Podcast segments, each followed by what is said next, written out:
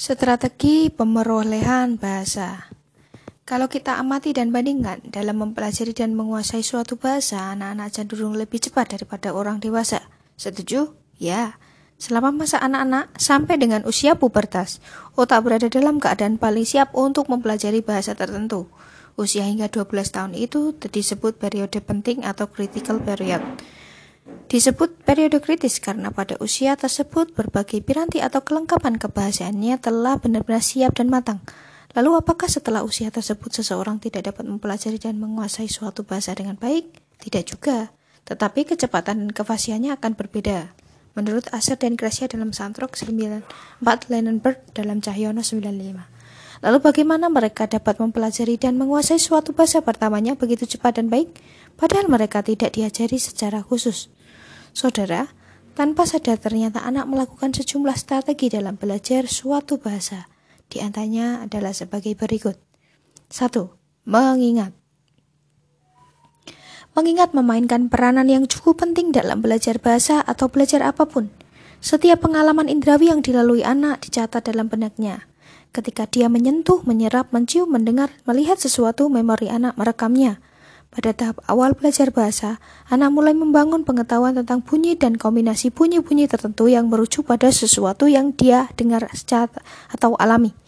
Ingatan itu akan semakin kuat, kuat apabila penyebutan akan benda atau peristiwa itu terjadi berulang-ulang.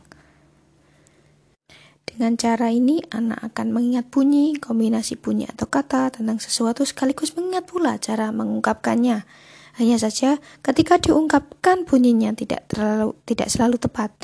Mungkin lafalnya tidak pas, strukturnya terbalik, atau hanya suku kata awal atau akhir yang terucap. Hal ini terjadi karena pertumbuhan otak dan kelengkapan fisik berbahasa anak masih sedang berkembang. Oleh karena itu, dalam berbahasa anak-anak biasanya dibantu oleh ekspresi muka, gerak tangan, gerak tubuh, dan konteks. Inilah versi bahasa anak. Mengingat kondisi yang seperti itu, maka dalam komunikasi dengan anak, orang tua tanpa selalu disadari biasanya melakukan penyederhanaan bahasa melalui cara tutur yang pelan dan lembut.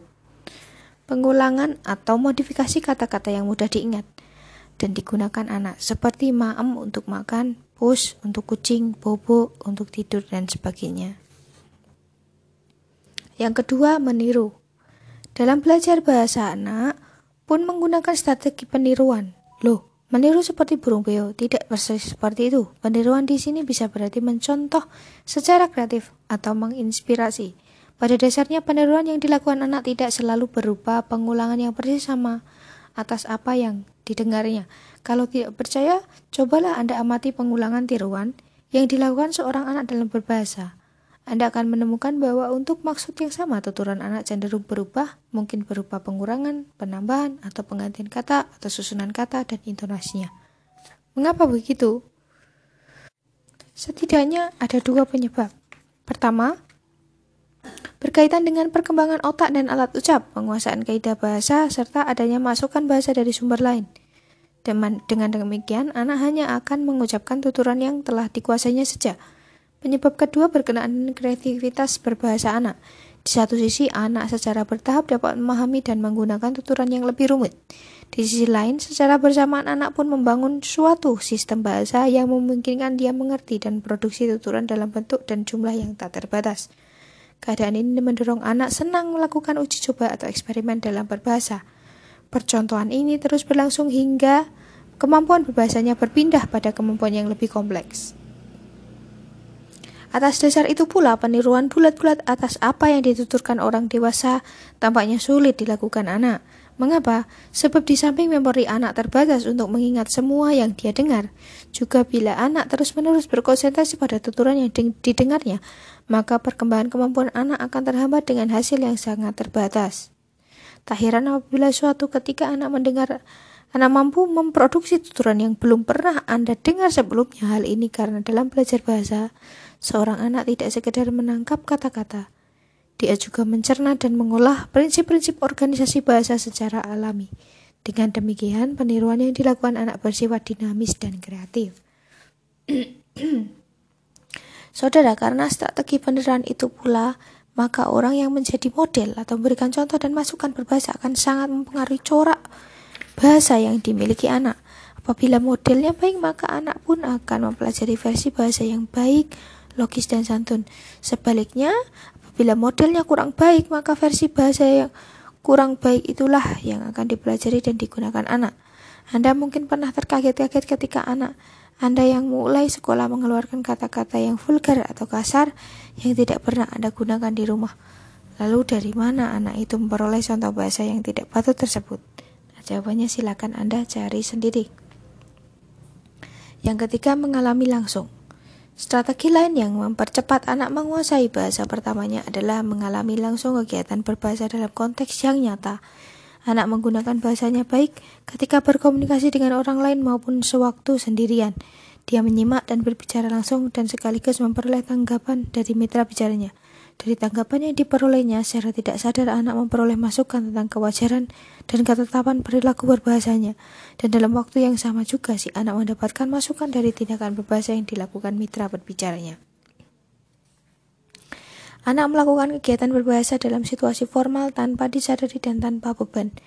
Dia pun melakukan eksperimen atau uji coba dalam berbahasa tanpa takut salah untuk memperkaya dan mempermantap sistem bahasa yang dipelajarinya. Melalui latihan dan uji coba tersebut secara perlahan dan bertahap si anak mengubah, memperbaiki, dan menyimpulkan aturan bahasa itu sampai tuturannya dirasakan benar dan mantap. Karena itu pula kesalahan berbahasa bagi anak dalam belajar bahasa adalah hal yang biasa. Orang tua tidak boleh serta-merta mengkritik atau menyalahkannya. Kesalahan itu menunjukkan adanya proses pemantapan aturan bahasa yang dipelajarinya.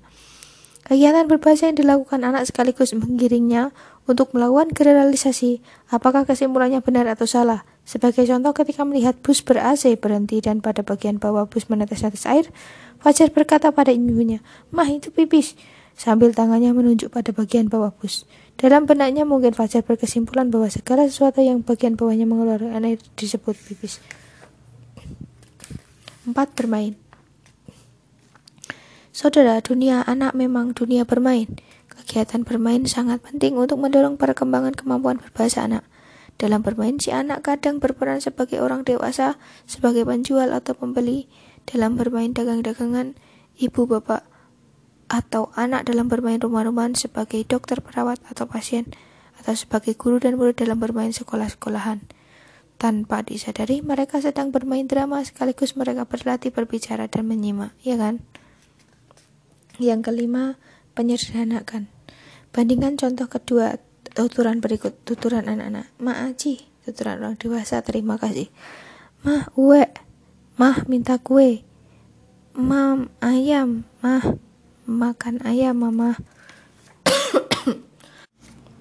Anda dapat memperkirakan tuturan anak usia berapa yang terdapat pada kotak sebelah kiri? Ya, tuturan anak berusia lima belas sampai dua puluh empat bulan. Kalau kita cermati tuturan anak-anak tersebut, maka kita akan berkesimpulan bahwa pada tuturan satu ada bunyi yang hilang, tuturan dua ada kata atau fonem yang hilang, dan tuturan ketiga ada beberapa kata yang hilang. Bahasa yang digunakan anak cenderung langsung pada objeknya atau pada sasarannya. Mengapa bisa begitu? Di samping perbuatan anak bersifat egosentris atau berpusat pada dirinya, perkembangan kemampuan yang bertahap yang membuat tuturan yang digunakannya lebih sederhana dan langsung. Satu atau dua kata mewakili satu kalimat. Ciri berbahasa anak seperti itu disebut penyederhanaan atau reduksi. Strategi itu tentu saja tidak disadari si anak. Meskipun sederhana, kita sebagai orang dewasa akan memahaminya karena dibantu oleh konteks terjadinya perilaku berbahasa anak.